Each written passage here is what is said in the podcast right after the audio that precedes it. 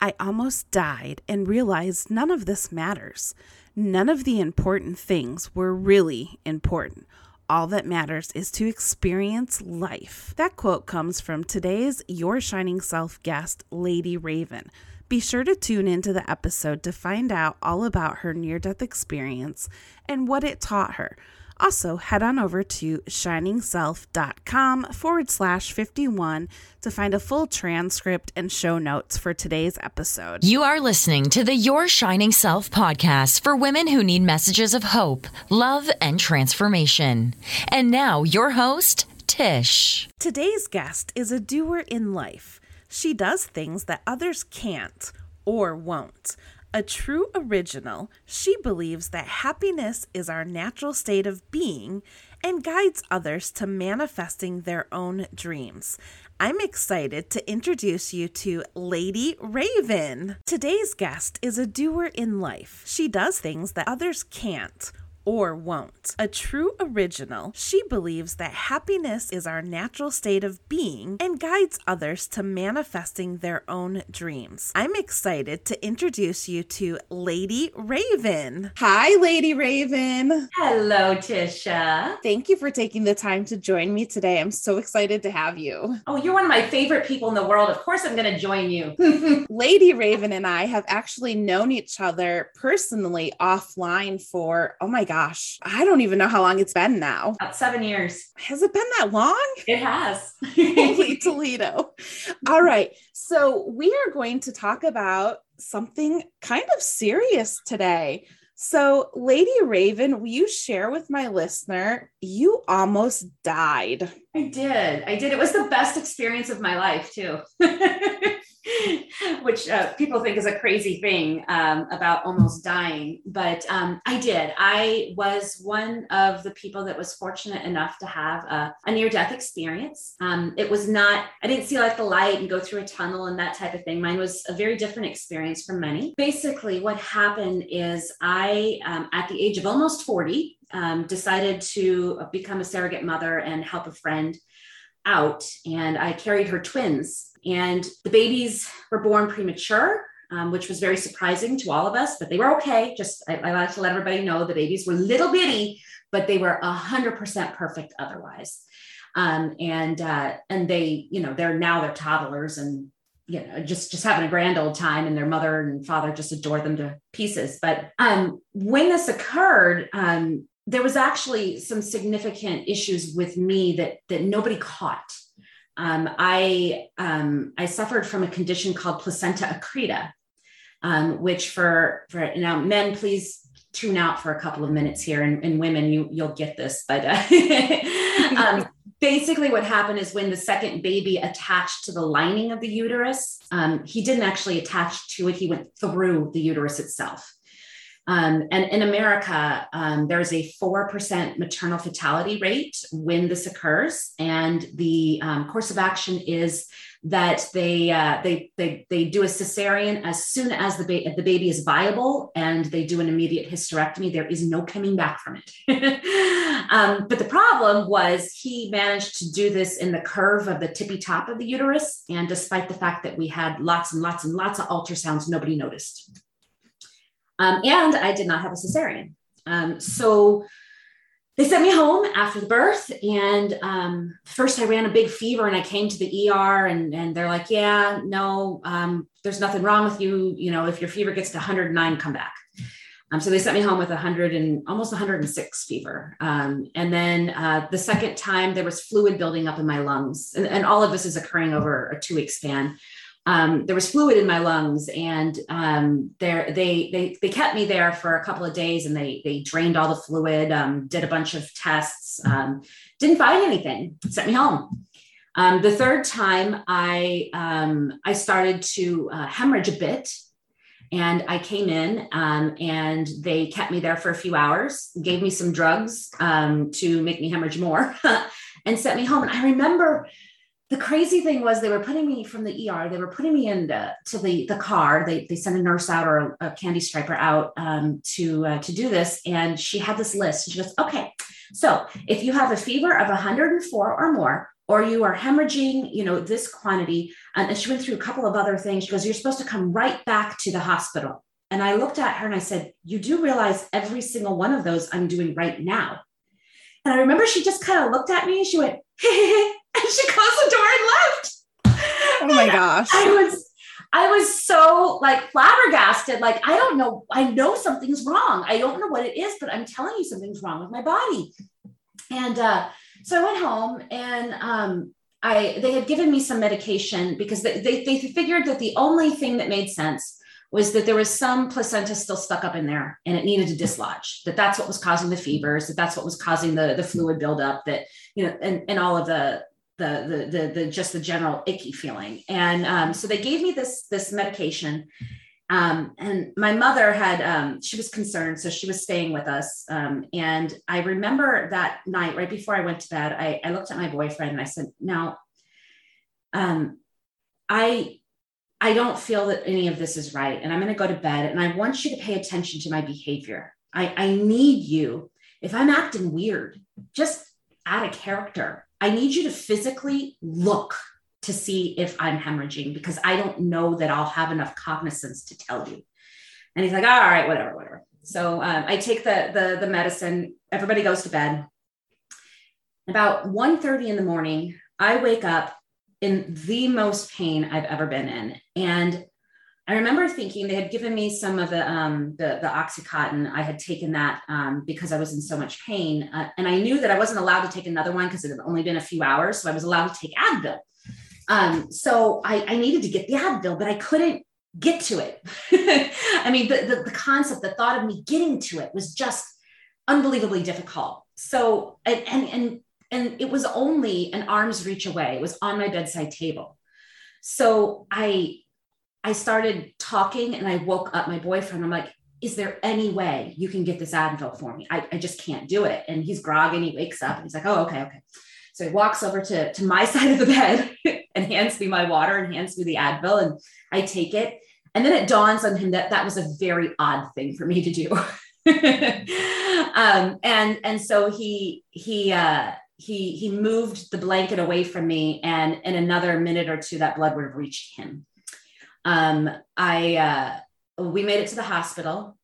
Uh, I actually I had to call an ambulance. The first time I've ever been on an ambulance in my life, um, and they got me to the ER, and um, it took eight blood transfusions. oh um, my gosh! So we were, and I don't know if you've ever had uh, an emergency where you need a blood transfusion. It takes forever to get that blood. I I just remember knowing that they were in the process and thinking, why is this taking so long? But there were so many checks and balances and things that had to be done before I, I was able to receive that blood. And um, we're in the, the the the ER. My my boyfriend, who is terrified of hospitals, is kind of back in the corner. My mother is frantic right next to me, and I can hear things going on. I'm I'm cognizant of everything in the room. And the nurse was saying, "Yes, blood pressure is 60 over 30." Um, my mom used to be a nurse, so I, I, knew that this was probably affecting her more than it was my, you know, the, the information part more than me and more than definitely more than my partner. Um, but uh, I could tell she was starting to panic, and I, I frankly didn't care. um, and so all of this is going on. In the most pain I've ever been in my entire life, and all of a sudden, I, I, guess I can say that I, I came out of my body and I was completely aware of everything that was happening, but I was suddenly in this place where it, and, and I've described it as a hallway. And in that hallway, there were three rooms. And in one room, all of the pain I was feeling was locked behind a door. And there were two more doors available to me. And those doors were stay or go. And I remember understanding so clearly that there were no consequences to either choice. There was not the right choice and the wrong choice. There was not that this is what you should do and this is what you shouldn't do. It was simply a choice. What do you want? We can do either one. It's up to you. And I I remember that I didn't think about the fact that my mother, my distraught mother, and my boyfriend were right there in the room with me, and what their lives would be like if I if I died. I didn't think about my children. um, the thought that came to my head was my my um, my my child that was living with me at home had just moved out, like days before all of this started. And the thought that went through my head is, I have waited 40 years to be able to do the things in life that I want to do just for me. And I'll be damned if I'm going to leave now.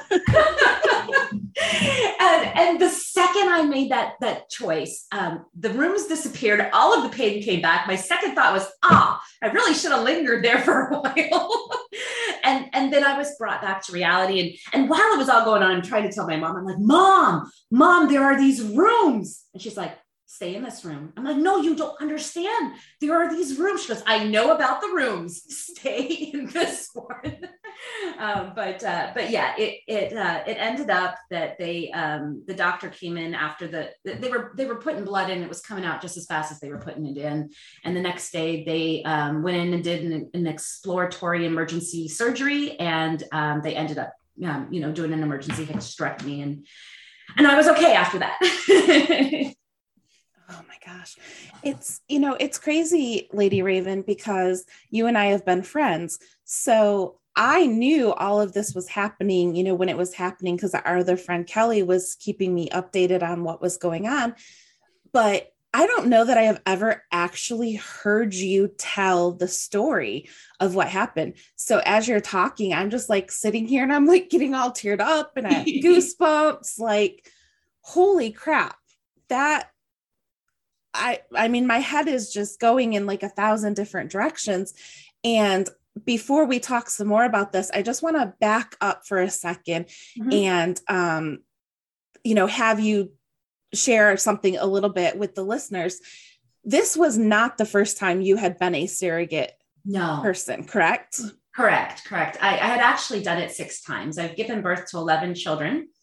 Two of them were mine, and um, the other nine, three sets of twins and three singletons, were for other people that um, were unable to do that. I, I helped. Um, I helped couples, but more than anything, I helped those women, those mothers, um, be able to to hold their babies in their arms, um, and it was something that they just couldn't do on their own. So, um, it is a a, a, a, a subject, a, a place, uh, something that I've been quite involved with for for quite some time. And I knew that this was the last time I was going to do it. I'm um, just because my age was getting up there, um, but it, it was something that that I felt passionately about for a very long time.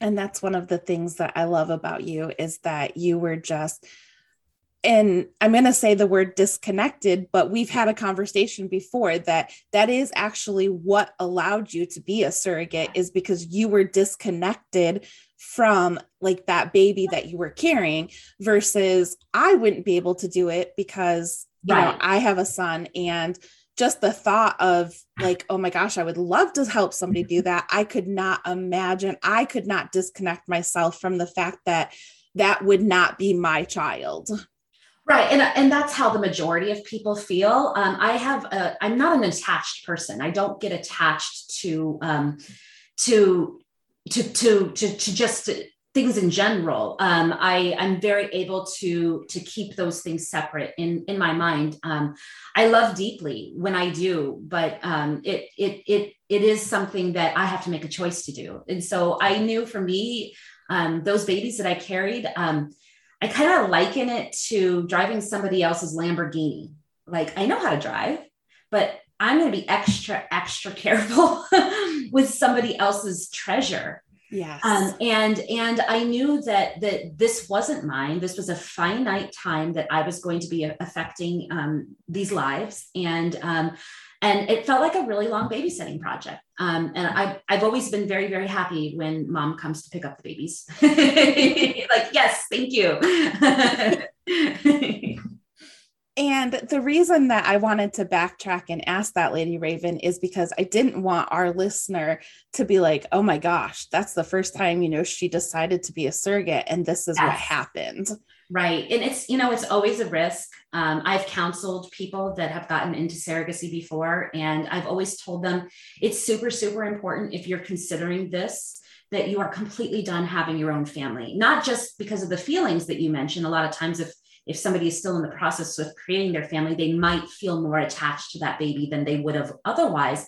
But because anything can happen, you know, I will never be able to carry another child. And that's, you know, it, it's an annoyance, kind of. I guess it's not even. Um, it, it doesn't really matter to me um, but it would matter if I hadn't been complete having my own children. My, mine are grown now, so you know I that that's a door that's been very closed for me for a very long time. But it would have been devastating if it hadn't been. Yes. Okay, so Lady Rayven, now that we completely backtracked, let's move back to after you go through this near death experience and um, you know you're sent home. What is like what's going on in your head and like around you? Like what are you what are you experiencing and thinking and feeling? Well you know i tell you um, i have spent a lot of time in my life um, spiraling. Um, you know it, I'll, I'll i'll get to a, a, a circumstance in my life that that um, I feel I don't have very much control over. So I put a lot of attention, a lot of thought, a lot of anxiety around it. Uh, for example, um, um, income. I, um, I am a business owner, and um, I've always done decent with my business up until that point in time. But anytime that that that sales slowed down or any time that I wasn't sure where the money was going to come from, I would worry and and and hyper focus and um, just have this this this real cloud above me. And it always worked out in the end, despite my efforts to derail it with my feelings. um, but but it was exhausting.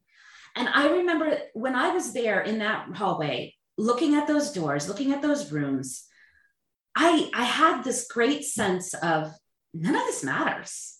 Like the and it had something to do with with that that decision that was being presented to me that and there was no consequences to it. There was nothing wrong i could do. And and and that that moment that that realization came to me i realized that there's nothing wrong i can do in life. You know so what if my business didn't work? I'd figure something out. So what if I, I wasn't sure how I was going to make ends meet? They always have none of it matters. And um, so I really, I, I was able to, to, to, just touch that idea. And it has had such an amazing um, result in my life. I mean, now I don't, I don't worry about those types of things. I, I and I won't, I won't lie to you, Tisha. Um, there were certainly times between that experience and today that I started to go down that path that's I call it spinning when I'd spin and, and worry about it. Um, but I would I would have the awareness and I'd recognize that I was doing it so much quicker than before the experience. And I was able to bring myself out of it like, oh, yeah, this is just that old habit we had. Um, we can stop doing this now. so I, I did touch it a few times, but every time I touched it, it was it was less and less stress, less and less anxiety. And my money kept going up and up and up. So you know i i just have this this this new lease on life where i don't postpone things if i want to go on a trip um and, and, or commit to something big right now i'm i'm uh I'm, I'm exploring permaculture and I have chickens and rabbits and I'm going to get a cow and I've got gardens everywhere and we're planting for the fall and um, I, I planted a food forest and I'm doing all of this now instead of saying, you know, someday I might do that. Someday I'm yes. going to do that. Someday I'll have the money for that. I've just been jumping in and doing the things, and it's all working out. It all figures itself out in the end. And I've been having a fabulous adventure since. And I love that you share that, Lady Rayven, because I mean, I can speak from personal experience. There has been so many things that I have wanted to do and i'm not even just talking like say like a business trip or a you know a big vacation and i'm like oh i can't afford that so i don't do it i'm even talking like little things like one day just this urge to like go buy bubbles and go to the park and blow them like came yes. over me and I was like, huh, no, you know, I've got work I have to finish. I need to walk the dog. So I didn't go do it. And so I love that you shared that because, you know, from your experience, you've learned that all that matters now is experiencing life and doing those things. That's what we're here for. I mean, that yes. is literally the only thing that we're here for is is to is to experience life in a different way. you know and and and and our my goal in life is to wake up every day and to be a better version of me whatever that looks like and and and to just enjoy how that shows up. And don't get me wrong there, there there's still days that that we have hardships. There are still days that unexpected and unpleasant and uncomfortable things happen but it, it gives me a new way to look at those things as this is just part of that experience. And how i choose to handle it how i choose to look at it is what makes a difference. Yes i love that so now I kind of want to circle back around to, you know, the near death experience and everything that's going on with that. So as you're back in the hospital and they're doing doing surgery to um, you know, fix that complication, something else happens. Would yes. you share with my listener what happens?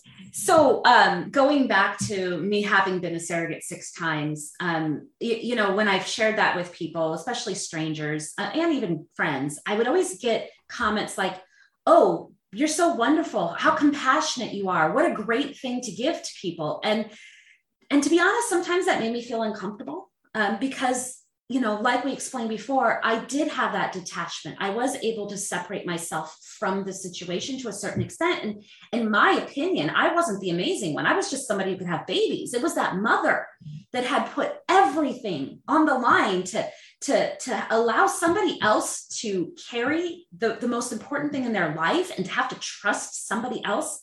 That, that was a miracle to me. That was where the miracle was. I was just somebody that was good at being pregnant. So I, I always felt uncomfortable with the compassion, right? That you're so compassionate. What a compassionate person you are. I, I felt it was an ick to me, to be honest. Um, I, I don't know that I ever truly understood what that word meant. And um, throughout that pregnancy, um, I I was at I was visiting. I don't know if, if women mothers out there, if you've been to a OBGYN, um, a practice that has more than one doctor, yes. and um, so you have your doctor, right? And if everything goes well, that's the doctor that's going to deliver your baby. Um, and then you have the other doctor or doctors in the practice that might deliver, um, depending on how it all shakes out. Well, I loved my doctor, love, love, love, love, loved her. And she had a new partner that year. And to be honest, I didn't care for her um, I, I, I think we just rubbed. I, she rubbed me a wrong way. She made some sort of a comment, and and my hormonal pregnancy brain took it a, to a degree that didn't really exist. and I decided I didn't like this woman. And um, so when it came down to this exploratory surgery, guess which doctor it was going to be that did it? Of course. It was going to be the one my my doctor did the delivery um, but it was the the doctor i was not fond of that that was doing the the surgery. And i mean at that point i really didn't care. I was out of it anyway. Um, but she explained to me before she went in that you know they were going to go in see what was going on. There was a higher than than normal chance they'd have to do a hysterectomy and and to prepare me for all that. I'm like yeah whatever. Um, let's get it on. And the hysterectomy went well, um, but as as she was uh, removing that organ from my body, um, the clamps that she had used to kind of keep the body open. I mean, this is very gory. I apologize. Um, slid, and she severed um, one of the ureters, which is the tube that connects the kidney to the bladder. Um, she immediately realized what the problem was and um, you know and what had happened. And she called um, the urologist and they went up and did a second emergency surgery on me to reconnect it.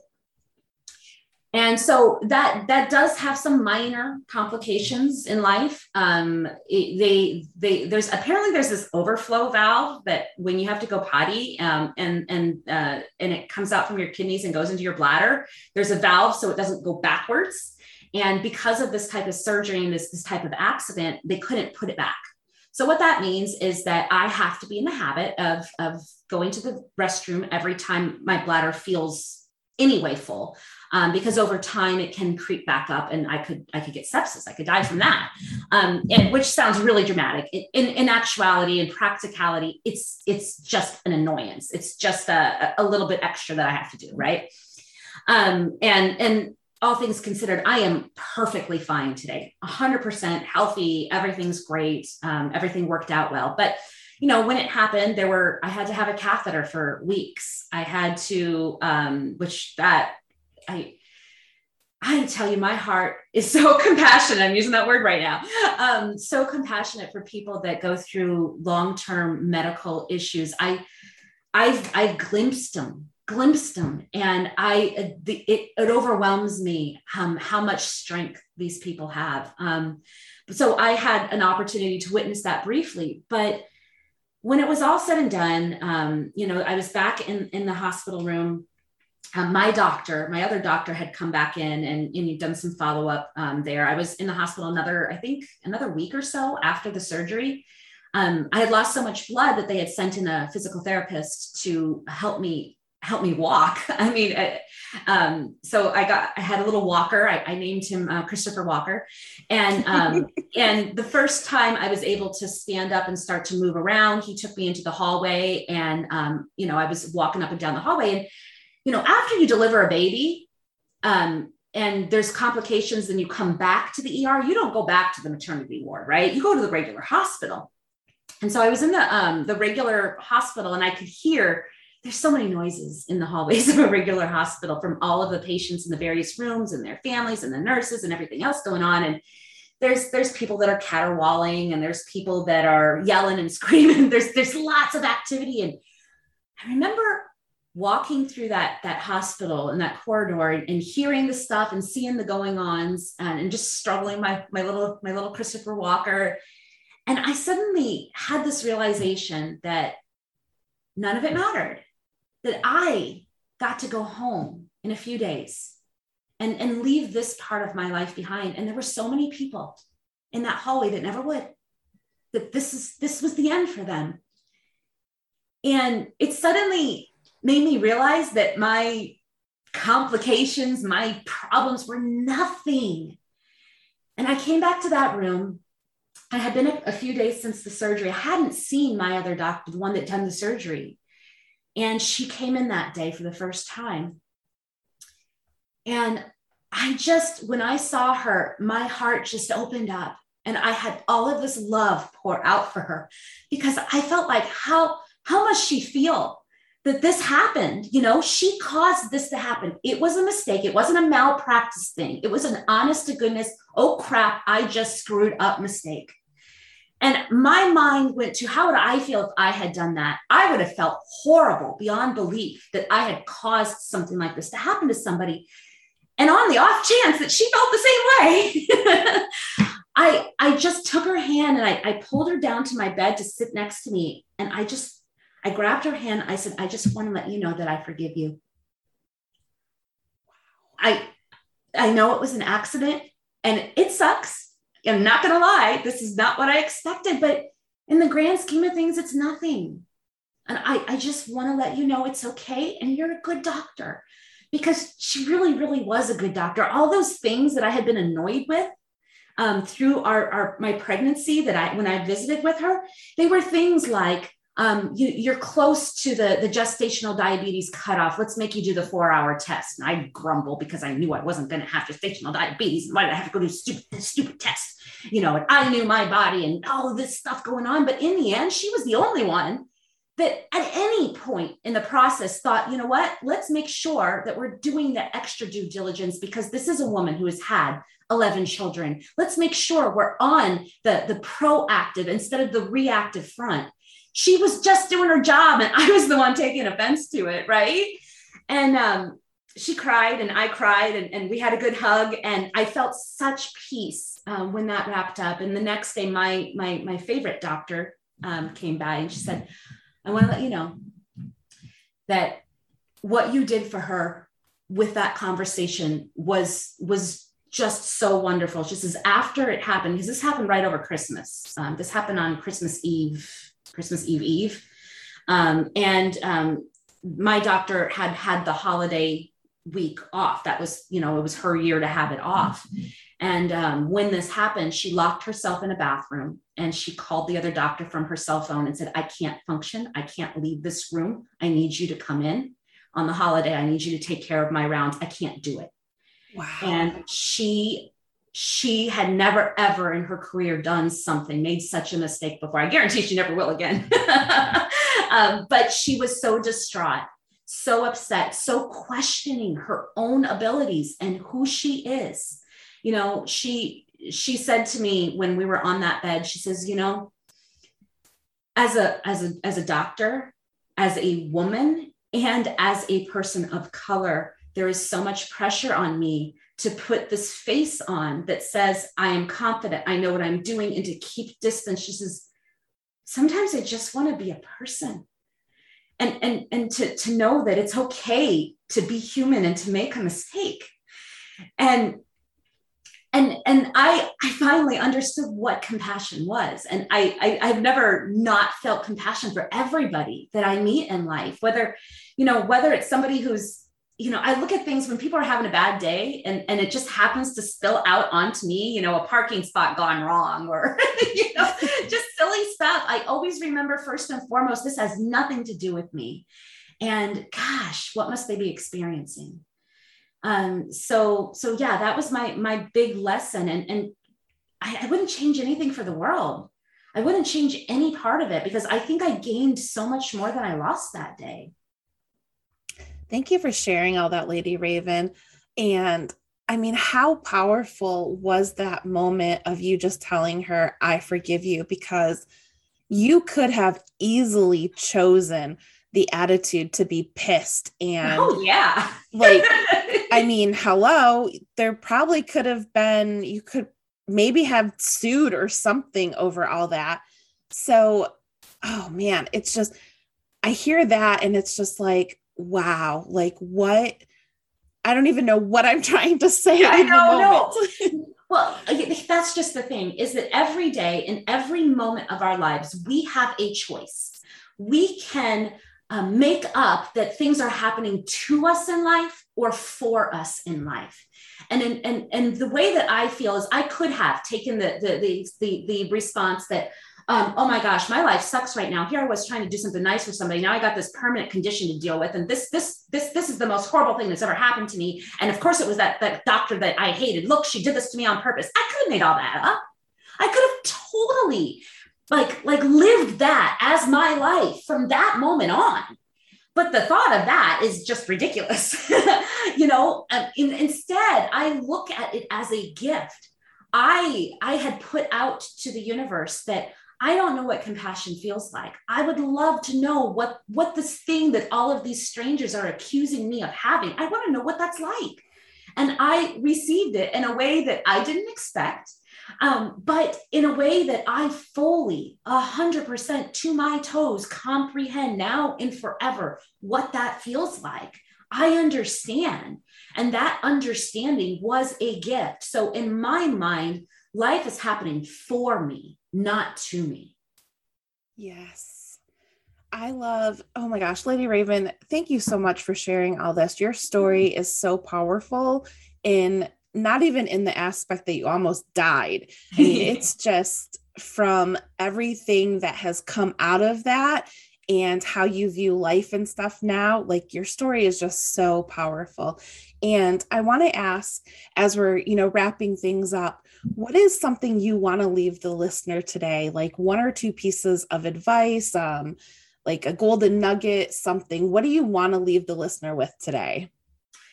Um, I would just say go be you and, and do the things now that that are that you've always wanted to do take baby steps towards those goals towards even if it's you know i've always wanted to do this thing i don't even know where to start well go get a book on it doesn't have to be massive, right?